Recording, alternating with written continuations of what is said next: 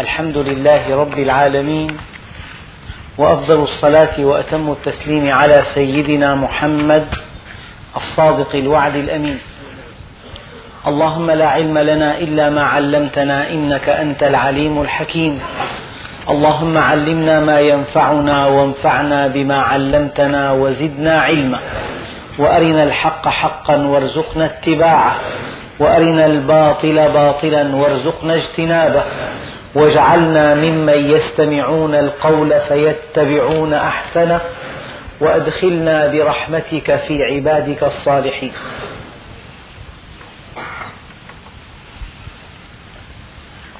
أيها الإخوة المؤمنون وصلنا في الدرس الماضي في سورة هود إلى قوله تعالى ولا تركنوا إلى الذين ظلموا فتمسكم النار وما لكم من دون الله من أولياء ثم لا تنصرون.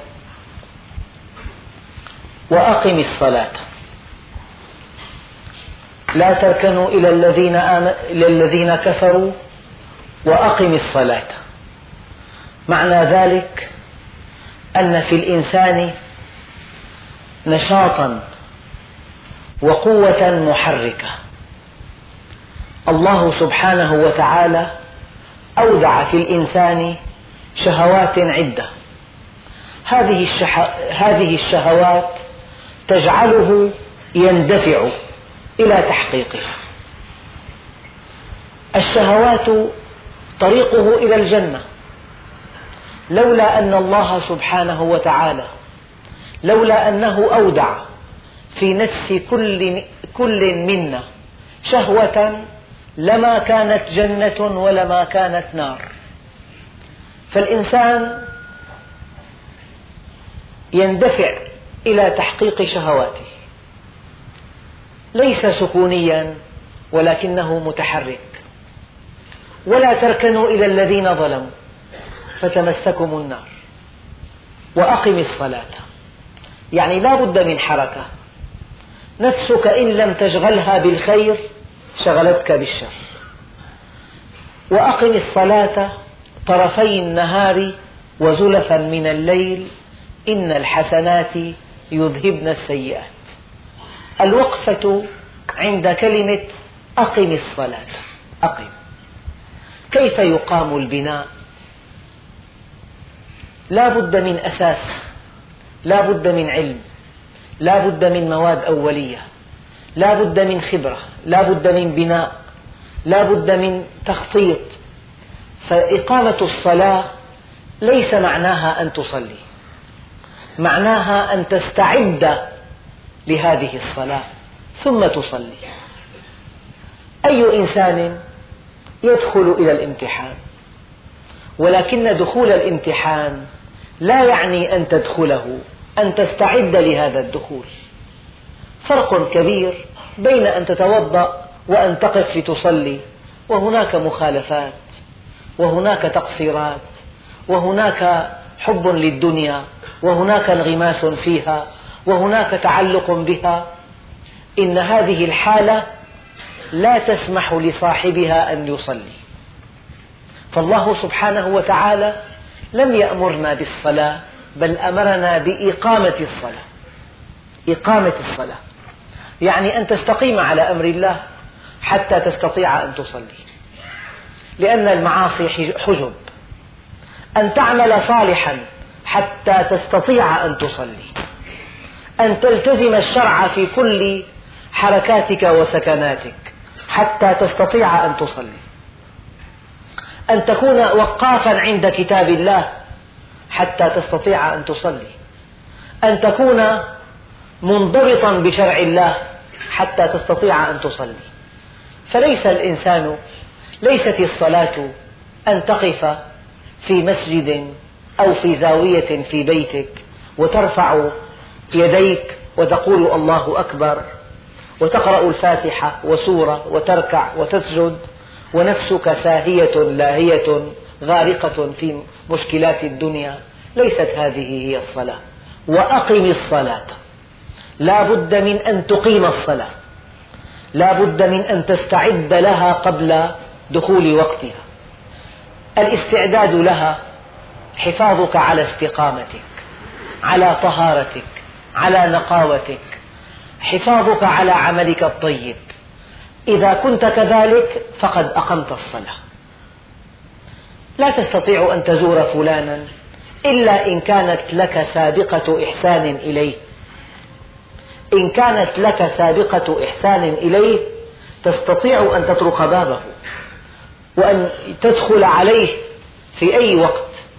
كذلك إذا كان لك عمل طيب إن كانت لك استقامة تامة إن كان لك قول حسن إن كان الناس يحبون يحبونك فأنت قد اقتربت من إقامة الصلاة وأقم الصلاة. إياك أن تركن إلى الذين ظلموا بل أقم الصلاة. لا بد من صلة. أهل الدنيا يتصلون مع أهل الدنيا مع كبراء الدنيا. وأهل الآخرة يتصلون بربهم. يعني النفس كما أردت أن أبدأ الدرس هي حركة. بالمصطلح ديناميكية يعني هناك حركة في النفس اندفاع. نحو شيء نحو تحقيق تلك الميول التي زرعها الله فيها.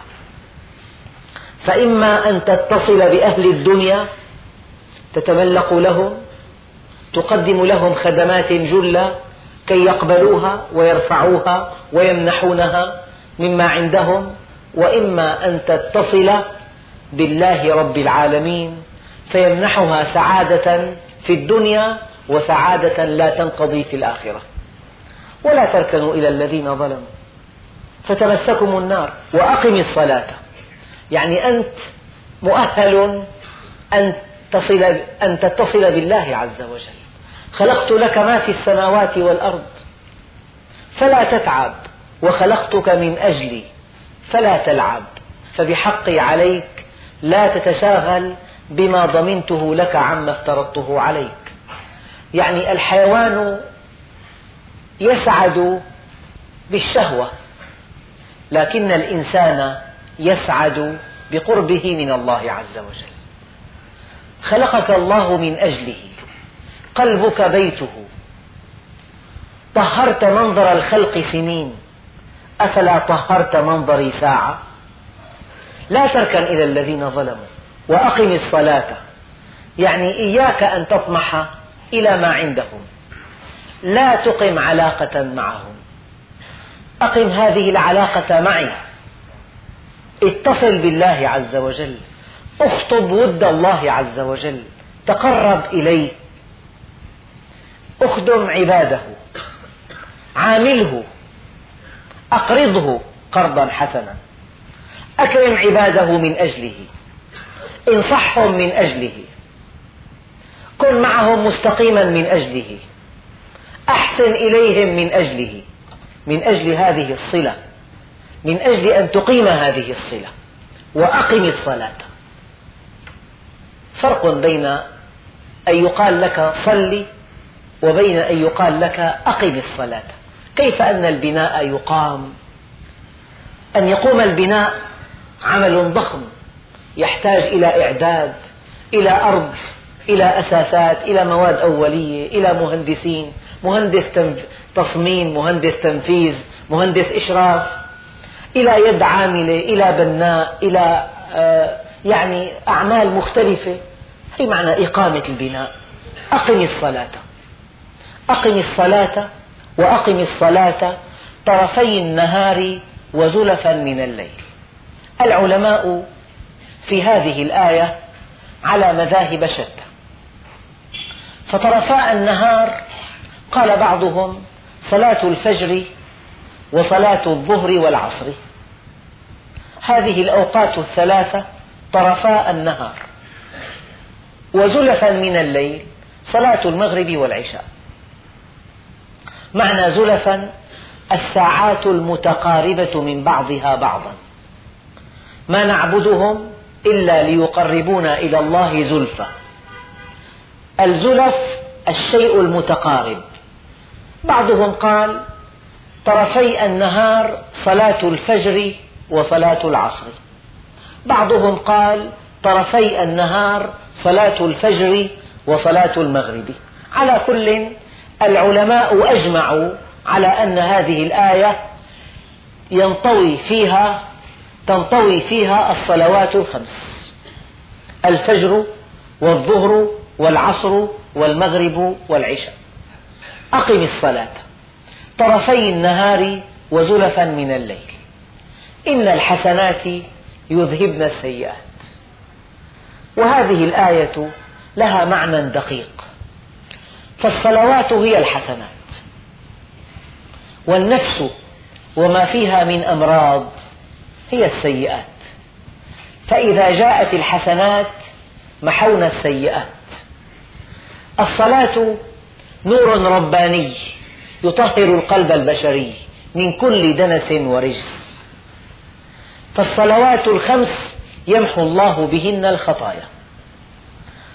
أرأيتم لو أن نهرا بباب أحدكم يغتسل منه في اليوم والليلة خمس مرات؟ ترى هل يبقى من درنه شيء؟ كذلك الصلوات الخمس يمحو الله بهن الخطايا. إن الحسنات يذهبن السيئات. يعني هناك نقطة أتمنى أن تكون واضحة لديكم إن مكارم الأخلاق من كرم من سخاء من رحمة من إنصاف من محبة من حلم من عفو من إقدام من مروءة من إغاثة من نجدة. مكارم الأخلاق مخزونة عند الله تعالى. إذا اتصلت به منحك بعضها. ليس هناك من خلق أصيل إلا عن طريق الاتصال بالله سبحانه وتعالى.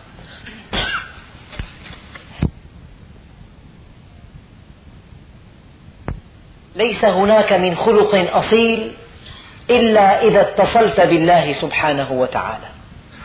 هناك أخلاق مزيفة. هناك أخلاق التجار يرحبون بالشاري يقدمون له الضيافة يدعونه إلى طعام الغذاء يرحبون به يحترمون مشاعره. هذه أخلاق التجار. أخلاق المصالح. هذه أخلاق استوردناها من الغرب. ما دام هناك مصلحة فهناك خلق كريم.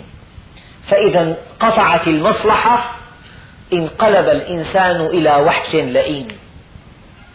لكن أقم الصلاة طرفي النهار وزلفا من الليل إن الحسنات يذهبن السيئات. يعني النفس ببعدها عن الله عز وجل قد تتحمل السيئات. قد تحب ذاتها قد تصبح أنانية. قد تصبح النفس ببعدها عن الله جبانة. قد تصبح النفس ببعدها عن الله حريصة. قد ترضى أن تقيم غناها على فقر الآخرين. قد ترضى أن تبني مجدها على أنقاض الآخرين. قد ترضى هذا كله في حالات البعد عن الله سبحانه وتعالى. لكن حالة القرب تعني مكارم الأخلاق. فإن الحسنات يذهبن السيئات. والنبي عليه الصلاة والسلام يقول اتق الله حيثما كنت وأتبع السيئة الحسنة تمحها وخالق الناس بخلق حسن. يعني أحيانا يقع المؤمن في مخالفة قد تزل قدمه. قد يسبقه لسانه. قد يثور ثورة نفسية. قد يغضب. قد ينطق بكلمة قاسية. قد تخونه عينه فتسترق النظر إلى امرأة. قد يقع في بعض المخالفات. هذه سيئات. ما الحل؟ إن الحسنات يذهبن السيئات. يعني بادر إلى عمل طيب بادر إلى صدقة بادر إلى خدمة بادر إلى صدقة تطفئ بها غضب الرب. صدقة السر تطفئ غضب الرب. بادروا بالصدقة فإن البلاء لا يتخطاه. الله سبحانه وتعالى يسترضى لأنه رحيم. فمن بدرت منه بادرة سيئة من وقع في غفلة من خانته عينه من خانته أذنه من سبقه لسانه إلى كلمة قاسية هذه كلها سيئات. إن الحسنات يذهبن السيئات. لو أسأت إلى إنسان ثم قدمت له هدية الهدية كما قال عليه الصلاة والسلام تذهب بوحر الصدر تهادوا تحاببوا. يعني إذا نشب بينك وبين زوجتك خلاف وقسوت عليها في الكلام. قضية لها حل طيب. بادر وقدم لها هدية تطيب بها قلبها. إذا بدرت منك كلمة لصديق فنفر منك. إن الحسنات يذهبن السيئات. إذا وقعت في ذنب مع الله سبحانه وتعالى. كنت في مجلس وتحدث الناس عن إنسان وشاركتهم في الحديث. وقعت في الغيبة وأنت لا تشعر.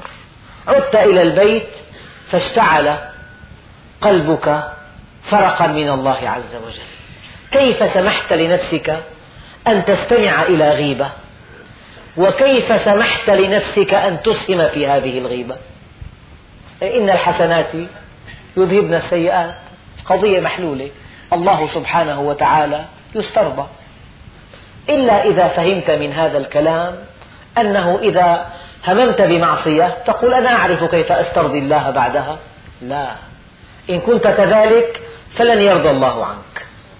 إن لم تقصد إن سبقك, إن سبقك لسانك إن خانتك عينك إن تألمت لذنب لم تكن تنوي أن تفعله. في مثل هذه الحالات الله سبحانه وتعالى يسترضى. يسترضى بصدقة. يسترضى بخدمة. يسترضى بعمل صالح. إن الحسنات يذهبن السيئات. هذا المعنى الثاني. المعنى الأول الحسنات هن الصلوات الخمس. فإذا يمحو الله بهن الخطايا فإذا أحكمت صلتك بالله عز وجل فإن هذا القلب يطهر ويصبح سليما من كل عيب طاهرا من كل ذنب. يا طاهرا من الذنوب يا هاديا إلى علام الغيوب. هكذا. وأقم الصلاة طرفي النهار وزلفا من الليل إن الحسنات يذهبن السيئات. ذلك ذكرى للذاكرين. واصبر فإن الله لا يضيع أجر المحسنين. لكنك إذا حاولت أن تصلي ولم تملك هذه الصلاة التي تحدث الله عنها لا تكن لجوجا. اصبر أخلق بذي الصبر أن يحظى بحاجته ومدمن القرع للأبواب أن يلج من علامات الصادق أنه يطرق باب الله عز وجل. ويطرق باب الله إلى أن يفتح الباب. لا يكل ولا يمل. ولا يتحول ولا يتململ. لأنه صادق. لو أنه كاذب طرق الباب لم يفتح له تحول عنه. هذه صفات الكاذبين. واصبر. يعني وقفت لتصلي. لم تشعر بشيء. هل معنى ذلك أن تدع الصلاة؟ لا. واصبر. لعلها تصلح في صلاة قادمة. لعلها تحدث هذه الصلة في وقت آخر. واصبر. من كان يرجو لقاء الله فإن أجل الله لآت. أحيانا ربنا سبحانه وتعالى يعطش هذه النفس للقرب منه. تعطيشها هو تهيئ لإقبالها. واصبر. فإن الله لا يضيع أجر المحسنين. يعني أي جهد مادي عضلي نقدي مالي علمي اجتماعي تبذله من أجل التقرب إلى الله عز وجل فالله سبحانه وتعالى لا يضيعه عليك. واصبر فإن الله لا يضيع أجر المحسنين. الآن ننتقل إلى مقطع آخر محوره الأمر بالمعروف والنهي عن المنكر. فلولا كان من القرون من قبلكم أولو بقية ينهون عن الفساد في الأرض إلا قليلا ممن أنجينا منهم واتبع الذين ظلموا ما أترفوا فيه وكانوا مجرمين. يعني الله سبحانه وتعالى يقول لولا لولا أداة حظ يعني حبذا لو كان فيكم أيها الناس أناس يأمرون بالمعروف وينهون عن المنكر ينهون عن الفساد في الأرض. فساد ذات البين هي الحالقة. لا أقول حالقة الشعر ولكن أقول حالقة الدين. أن تفسد العلاقة فيما بينك وبين الله. بالمعاصي.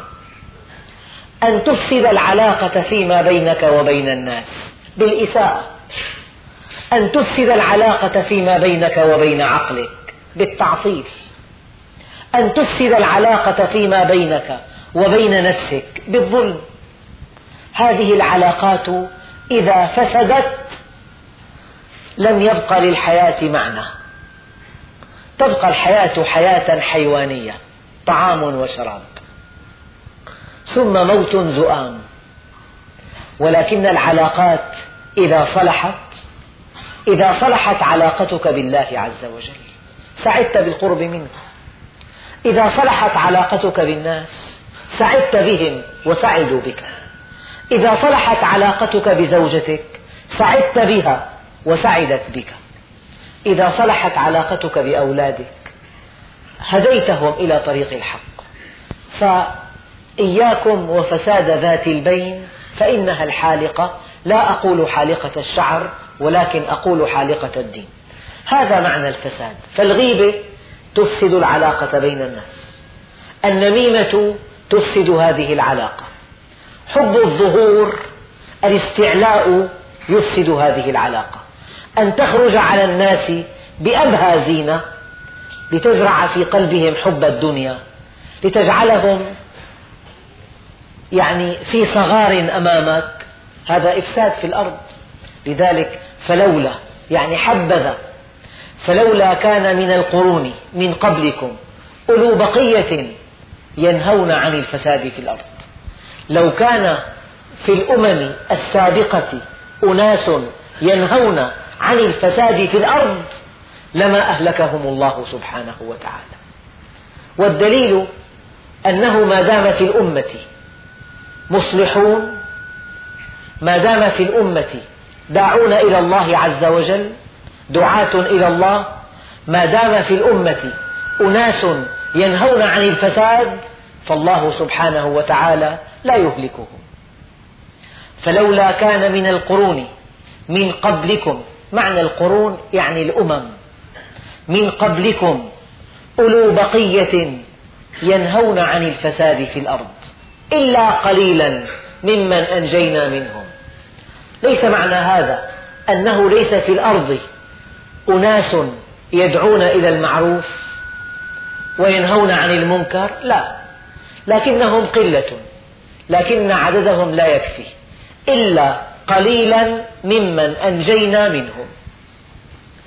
لضعف الدعوة إلى الله عز وجل ضعف الأمر بالمعروف ضعف النهي عن المنكر أن يقول الإنسان ما لي وله ليفعل ما يشاء علي من نفسي الذي يقول كذلك ليس مسلما. من لم يهتم بأمر المسلمين فليس منهم. ليس منهم. يجب أن تهتم بهم. أن تهتم بقضاياهم. أن تهتم بما يسعدهم. أن تقلق لما يشقيهم. هذه علامة المؤمن. فلولا كان من القرون من قبلكم أولو بقية ينهون عن الفساد في الأرض إلا قليلا ممن أنجينا منهم واتبع الذين ظلموا ما أترفوا فيه. ما أترفوا فيه بمعنى أن هذه الدنيا التي ملكت مجامع قلوبهم غرقوا في نعيمها اتبعوها جعلوها هاديا لهم جعلوها إماما جعلوها قبلة في كلمة اتبعوها معنى دقيق. واتبع الذين ظلموا ما أترفوا فيه. يعني همه الأول والأخير بيت فخم. زوجة جميلة سيارة كبيرة دخل غير محدود مكان بيت في مكان جميل منتجع في الصيف. همه لبث النعيم أن يعلو في نظر الناس أن يتيه عليهم واتبع الذين ظلموا ما أترفوا فيه. يعني هذا الترف صار إله الناس. يعبدونه من دون الله. همه الأوحد. يعني إنسان اشترى بيت جاهز للسكن. كل هذه الكسوة التي كلفت مئات الألوف كسرها. لا يعجبه هذا البلاط. لا يعجبه هذا الرخام. لا يعجبه هذا الترتيب هذه الإضاءة هذه التدفئة. واتبع الذين ظلموا ما أترفوا فيه.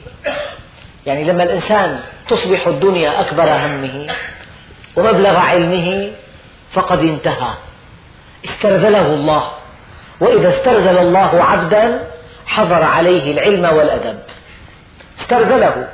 رآه أرضيا. رآه شهوانيا. رآه دنيويا. ولكن خلد إلى الأرض واتبع هواه.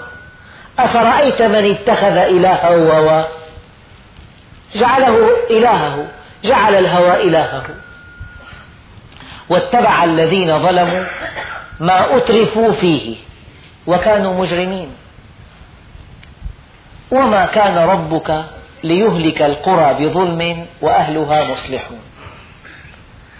علاقة هذه الآية بالسياق العام أن, أن أية أمة ما دام فيها مصلحون ما دام فيها دعاة إلى الله عز وجل مخلصون ما دام فيها من يأمر بالمعروف وينهى عن المنكر ما دام فيها من يمنع الفساد في الأرض ما داموا كذلك فالله سبحانه وتعالى لن يهلكها. أما إذا فعل الناس المعاصي وغرقوا في الشهوات واستحلوا الحرام وأكل القوي منهم الضعيف ولم يوجد فيهم من يأمر بالمعروف ولا من ينهى عن المنكر عمهم الله بالبلاء إلا قليلا ممن أنجينا منهم. وما كان ربك ليهلك القرى بظلم وأهلها مصلحون. ولو شاء ربك لجعل الناس أمة واحدة ولا يزالون مختلفين.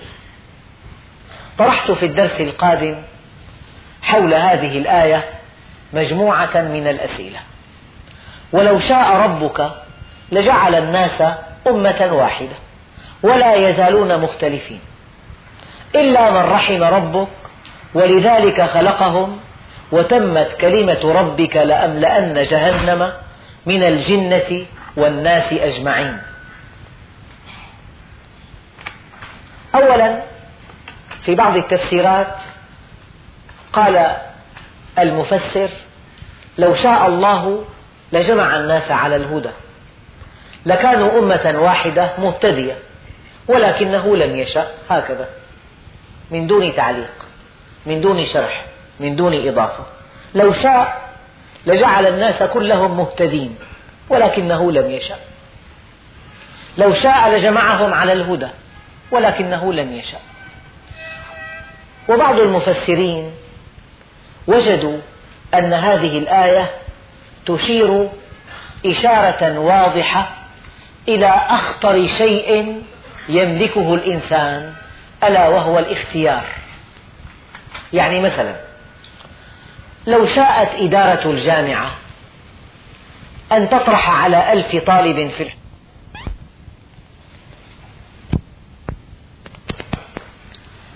وأن تعطي مع الأسئلة أوراقا مطبوعة فيها إجابات لهذه الأسئلة. تؤخذ هذه الأوراق المطبوعة كلف الطلاب أن يكتبوا أسماءهم فقط. جمعت هذه الأوراق وصححت فنالت كلها علامة تامة. لو شاءت الجامعة أن تجعل الطلاب جميعا يحرزون علامة المئة لفعلت. قضية سهلة جدا. تطرح مع السؤال ورقة الجواب إجابة كاملة من صياغة أستاذ المادة. تصحح الأوراق يأخذ جميع الطلاب علامة تامة. فهل تؤدي الجامعة بهذه الطريقة رسالتها؟ لا.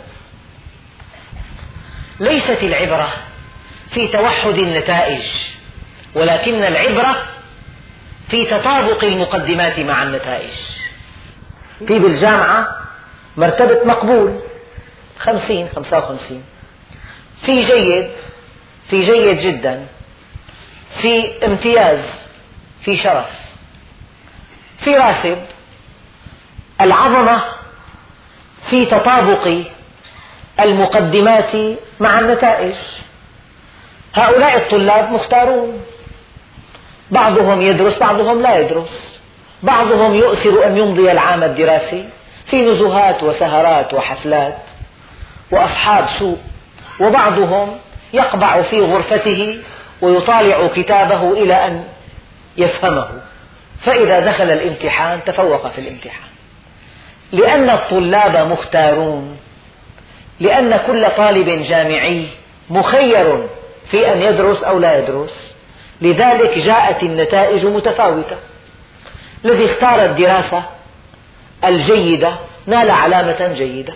والذي اختار أن ينجح مقبولا نال هذه الدرجة والذي اختار ألا يدرس رسب الاختلاف يعني الاختيار. لولا أن هؤلاء العباد مختارون لما اختلفوا. أما أن الله سبحانه وتعالى لو شاء لسلبهم الاختيار فكانوا جميعا في مستوى واحد.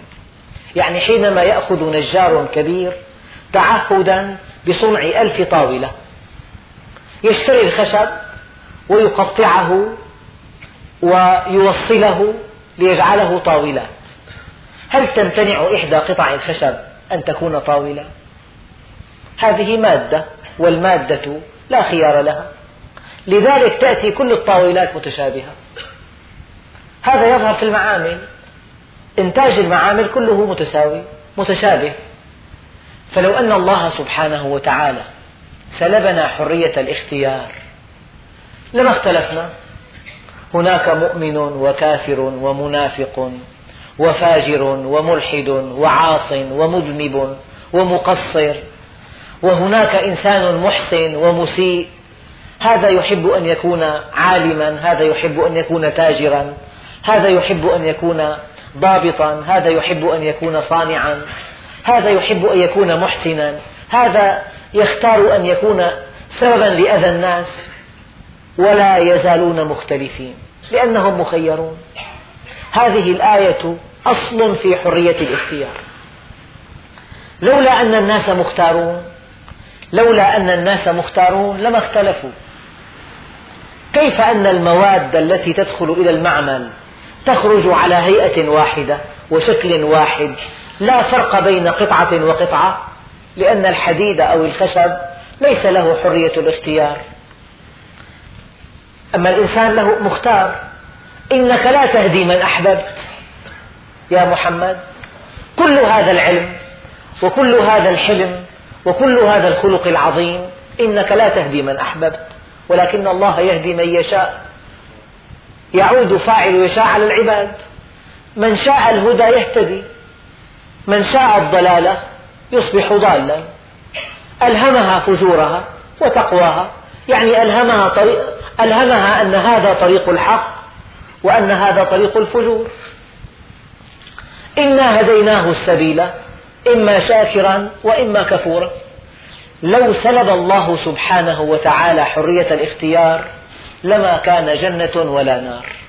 سقط الوعد والوعيد سقط الثواب. لا فضل للطائع ولا إثم على العاصي لأن الاختيار قد سلب.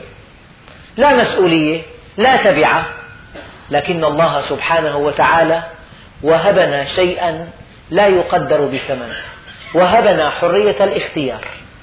لكن هذه الهبة العظيمة يقابلها أننا نتحمل وحدنا تبعة هذا الاختيار. وهبنا حرية الاختيار وجعلنا نتحمل تبعة الاختيار. هنا المشكلة. هذه بتلك. هذا هذه المغانم بتلك المغارم. ولولا ولو شاء ربك لجعل الناس أمة واحدة على شاكلة واحدة على طبع واحد على ميل واحد على هدى واحد. ولو شاء ربك لجعل الناس أمة واحدة.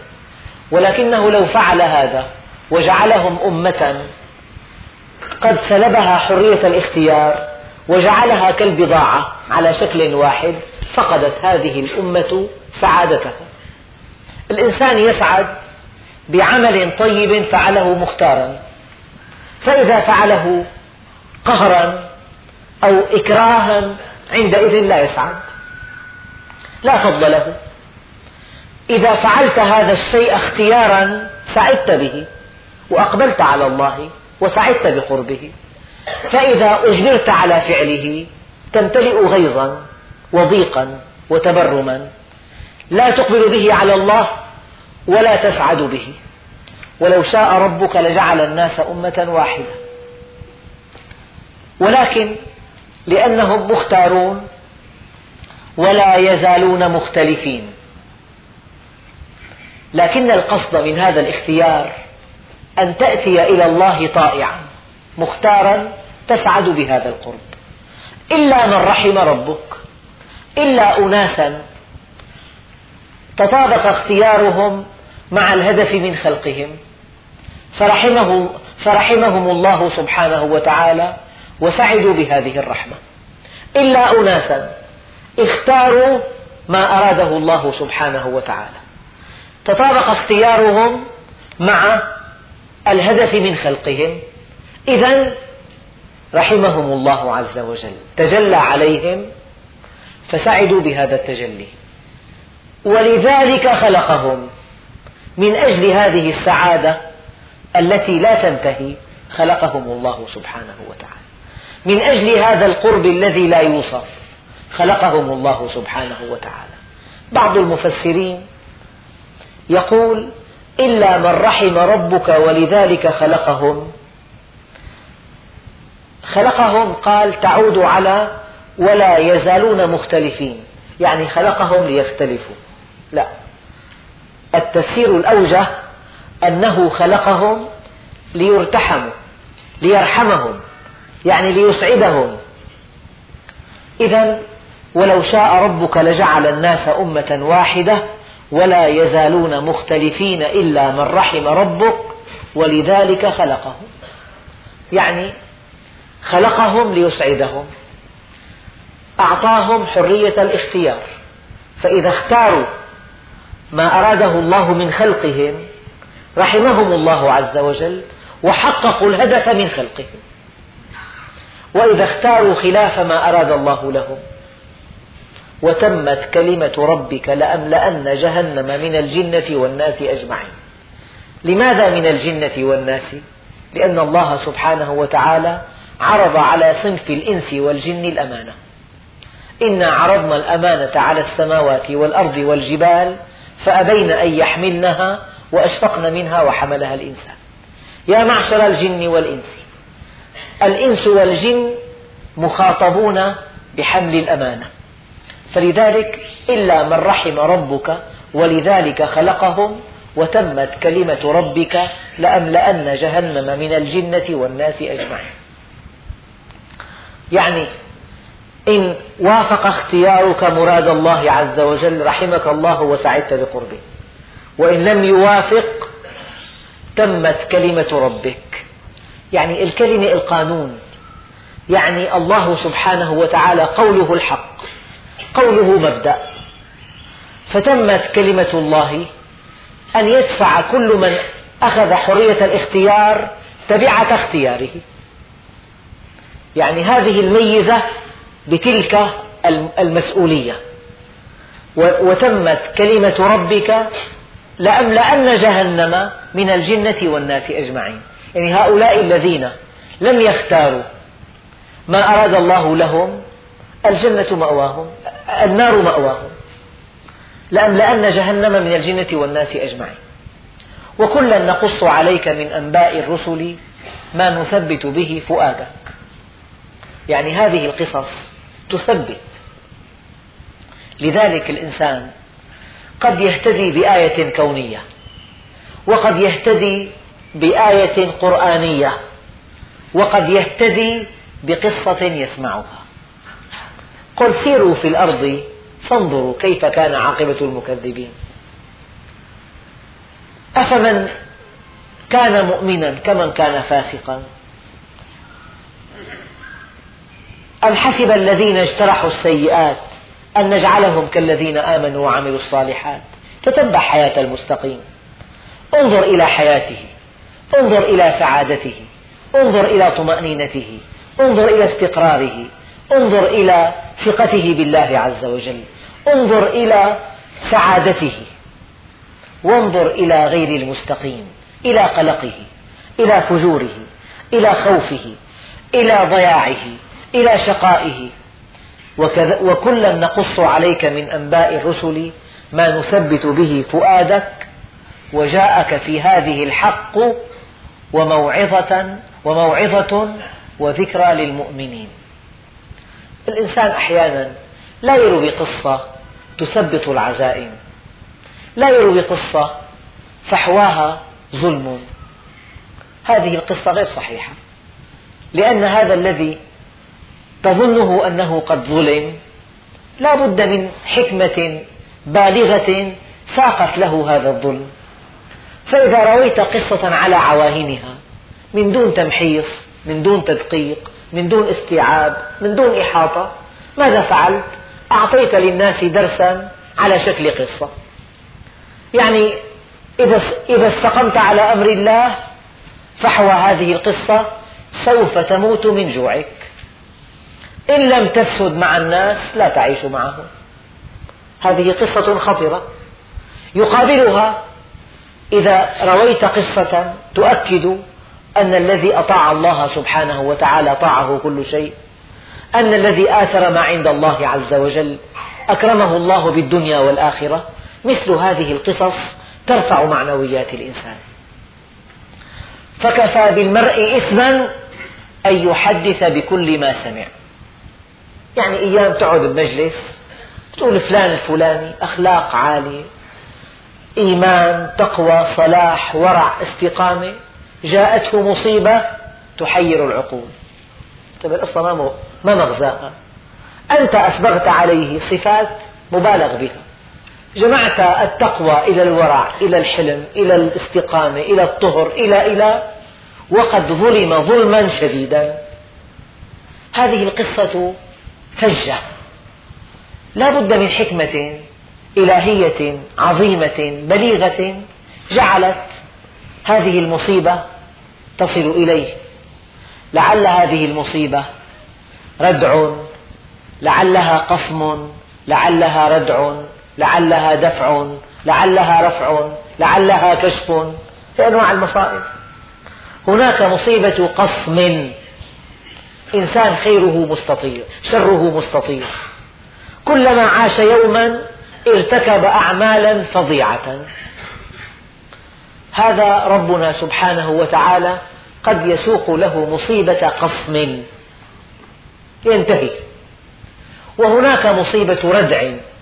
قد ينحرف الإنسان فتأتيه مصيبة لا يستطيع تحملها. كي يقلع عن هذه المعصية نهائيا. هذه مصيبة ردع. وقد يكون مستقيما. ولكنه مقصر. تأتيه مصيبة دفع إلى الأمام. وقد يكون مستقيما وليس مقصرا ولكن بإمكانه أن يرقى إلى مرتبة علية. فيبتليه الله ببعض المصائب فإذا صبر عليها ارتقى. وأما هذه للصديقين وأما الأنبياء فمصائبهم من نوع مصائب الكشف. لا تكشف حقيقتهم لا تكشف حقيقتهم ولا يبدو ما ينطوون عليه من كمال رفيع إلا ببعض الظروف الحرجة. لذلك قال النبي عليه الصلاة والسلام أشد الناس بلاء الأنبياء وأنا أشدهم بلاء ثم الأمثل فالأمثل. فالقصة خطيرة جدا. إذا كانت قصة غير مدروسة. سمعتها ونقلتها. لا تنسى هذا الحديث الشريف. كفى بالمرء إثما أن يحدث بكل ما سمع. يعني أيام يقرأ واحد قصة مجلة واحد فات لبيت مثلا لعند صديقه لقى مقتول فخرج مذعورا الجار الذي يسكن تجاه هذا البيت يعمل في سلك الشرطة.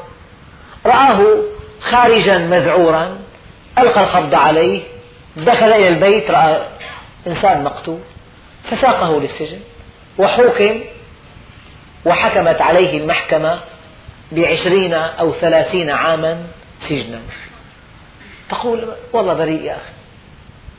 لو سألت هذا الذي حكم عليه خطأ أفعلت في زمانك شيئا تستحق عليه هذه هذا الحكم القاسي؟ يقول إي وردي فالقصة إذا رويتها من دون أن تعلم خلفيتها ملابساتها فصولها كلها تكون كأنك قد ضللت الناس أضللتهم. فالقصة إما أن تهديهم بها وإما أن تضلهم بها. لا تروي قصة لا تعرف كل فصولها. لا تروي قصة لا تعرف حكمة الله منها. لا تروي قصة يبدو لك من أحداثها أن منطقها مخالف لما جاء به القرآن. لا تروي هذه القصة. قل لا أعلم والله. أما إذا كان عندك قصة تثبت آية من عمل صالحا من ذكر أو أنثى وهو مؤمن فنحيينه حياة طيبة. إن كان عندك قصة تؤكد هذه الآية فرويها. إن كان عندك قصة تؤكد ومن أعرض عن ذكري فإن له معيشة ضنكا ونحشره يوم القيامة أعمى. فروها اليوم حدثني إنسان قال لي إلي أخ؟ يعني غير منضبط بقواعد الدين. فكان يعني يزور أصدقاءه ويطلب إليهم أن تكون هذه السهرة مختلطة. فإذا زاروه في بيته أمر زوجته أن تبرز إليهم. الأمر الذي حصل أن أحد أصدقائه أعجب بزوجته ونشأت علاقة بينهما غير مشروعة انتهت إلى الطلاق وإلى ضياع أربعة أولاد. طبعا. هذه مخالفة. هذه قصة تروى أنه تؤكد أن هذا الشرع من عند الله وأن كل من خالفه دفع الثمن باهظا في حياته. يعني كاد قلبه يحترق. كاد قلبه يصعق من هذه الزوجة الخائنة. إيه هو جاهل. حينما سمح لنفسه أن يزور أصدقاءه على شكل اختلاط وحينما زاره أصدقاؤه وأمر زوجته أن تبرز إليهم كان ما كان. فلذلك القصة أداة خطيرة. إما أن تهدم بها الحق وإما أن تبني بها الحق. فقصة لست متأكدا منها. لا تعرف ملابساتها لا تعرف دخائلها. ما وراء سطورها لا ترويها. قل الله أعلم. لله حكمة بالغة. أيام الناس مغرمون أنه يفرجوك إنسان مستقيم استقامة وطاهر وجاءته مصيبة فوق تحمله. يعني ما في إله يعني هيك. يعني الله عز وجل الحق القصة خلاف الحق. هي من أسماء الله أنه حق. وعادل عدل حق. القصة خلاف ذلك.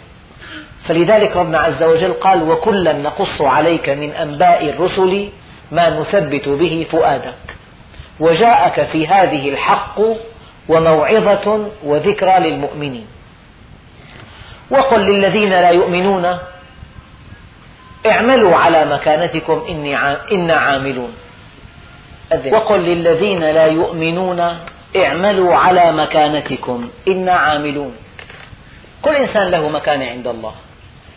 أعماله تجسيد لها تنفيذ لها تحقيق لها. فالمؤمن أعماله كلها تؤكد إيمانه استقامته نزاهته إخلاصه صدقه أمانته حبه للخير بذله تضحيته. هذه مكانته هذا حاله حال العبد المتواضع حال العبد المفتقر حال العبد المحب لله عز وجل. أعماله تؤكد أحواله أعماله وجه آخر لأحواله. أحواله وجه وأعماله وجه آخر. الكافر أعماله كلها تؤكد دناءته تؤكد أنانيته تؤكد جهله تؤكد آه، حبه لذاته. أعماله تجسد انحرافه النفسي وقل للذين كفروا وقل للذين لا يؤمنون اعملوا على مكانتكم. أنتم لن تستطيعوا أن تفعلوا إلا شيئا يجسد نفسيتكم. يعني الكافر لن يستطيع أن يكون مخلصا ولا أن يكون طاهرا ولا أن يكون منصفا لأن مكانته الانحراف. بعده عن الله سبحانه وتعالى جعل مكانته عند الله منحرفة. أعماله تجسيد لانحرافه النفسي. وقل للذين لا يؤمنون اعملوا على مكانتكم. يعني كل إنسان ينتظر من إنسان غير مؤمن الإنصاف أو ينتظر الرحمة أو ينتظر المساعدة الإحسان فهو لا يعرف هذه الآية. وقل للذين لا يؤمنون اعملوا على مكانتكم إنا عاملون. ونحن أيها المؤمنون. ونحن كمؤمنين نعمل على مكانتنا. لن يخرج منا إلا الخير. لن نتعامل مع الناس إلا بالحق. لن نأخذ شيئا ليس لنا. لن نستعلي على خلق الله. لن نبني مجدنا على أنقاض الآخرين. لن نفعل شيئا يغضب الله سبحانه وتعالى. اعملوا على مكانتكم إنا عاملون. أما الشيء الذي يأخذ بالألباب وانتظروا إنا منتظرون أنتم ماذا تنتظرون؟ ماذا ينتظر أحدكم من الدنيا؟ هؤلاء المعرضون ماذا ينتظرون؟ ينتظرون غنى مطغيا أو فقرا منسيا أو مرضا مفسدا أو هرما مفندا أو موتا مجهزا أو الدجال فشر غائب ينتظر أو الساعة والساعة أدهى وأمر ماذا ينتظر المؤمنون رضوان الله توفيق الله توفيق الله سبحانه وتعالى. التقلب في رحمة الله الطمأنينة الرضا السعادة الحب الإكرام. وانتظروا إنا منتظرون. يعني إذا كان طالب مجتهد يطمح أن يكون الأول على القطر. قدم امتحان. وطالب كسول قدم امتحان. بين انتهاء الامتحان وإعلان النتائج في فاصل زمني 30 يوم 20 يوم. هذا ينتظر وهذا ينتظر. هذا ينتظر نبأ أنه أحرز الدرجة الأولى واستحق تكريم الحكومة. وهذا ينتظر الرسوب واشمئزاز الناس منه. هذا ينتظر وهذا ينتظر. وانتظروا إنا منتظرون. قل لن يصيبنا إلا ما كتب الله لنا. فيا أيها المؤمنون انتظروا الخير. كل الخير في الدنيا وفي الآخرة. ويا أيها الذين عصوا ربهم لا تنتظروا إلا إن أصررتم على المعصية. ولم تتوبوا منها لا تنتظروا إلا كل خبر مؤلم. إلا كل خبر سيء. ماذا ينتظر أحدكم من الدنيا؟ غنى مطغي فقر منسي مرض مفسد هرم مفند موت مجهز الدجال شر غائب ينتظر الساعة والساعة أدهى وأمر. وانتظروا إنا منتظرون. هنيئا للمؤمن ينتظر الخير في كل مناحي الحياة في الدنيا قبل الآخرة. والويل للكافر. ينتظر المصيبة تلو المصيبة. ولا يزال الذين كفروا. ولا يزال الذين كفروا. تصيبهم بما صنعوا قارعة أو تحل قريبا من دارهم. من مصيبة إلى أشد. من بلوى إلى بلوى. من ضيق إلى خوف. من مرض إلى فقر. أبدا. هذا العذاب الصعد. وانتظروا إنا منتظرون ولله ولله غيب السماوات والأرض. يعني ما سيكون غيب؟ ما مضى فات والمؤمل غيب ولك الساعة التي أنت فيها. وإليه يرجع الأمر كله كله. ما من عثرة ولا اختلاج عرق ولا خدش عود إلا بما قدمت أيديكم. الأمر كله أمر زوجتك أمر مركبتك أمر من هم فوقك أمر من هم دونك أمر رزقك أمر سعادتك أمر خوفك أمر طمأنينتك الأمر كله يعني ينطوي تحت هذه الآية مليون بند بل مئة مليون بند. يعني آلة فيها قطعا كسرت إليه يرجع الأمر كله ما في منا تعطلت أسبوعين. إليه يرجع الأمر كله. حادث. إليه يرجع الأمر كله. عبدي كن لي كما أريد أكن لك كما تريد. كن لي كما أريد ولا تعلمني بما يصلحك. أنت تريد وأنا أريد. فإذا سلمت لي فيما أريد كفيتك ما تريد. وإن لم تسلم لي فيما أريد أتعبتك فيما تريد. ثم لا يكون إلا ما أريد. إليه يرجع الأمر كله. فاعبده يعني وحده وتوكل عليه. وهو الذي في السماء إله وفي الأرض إله.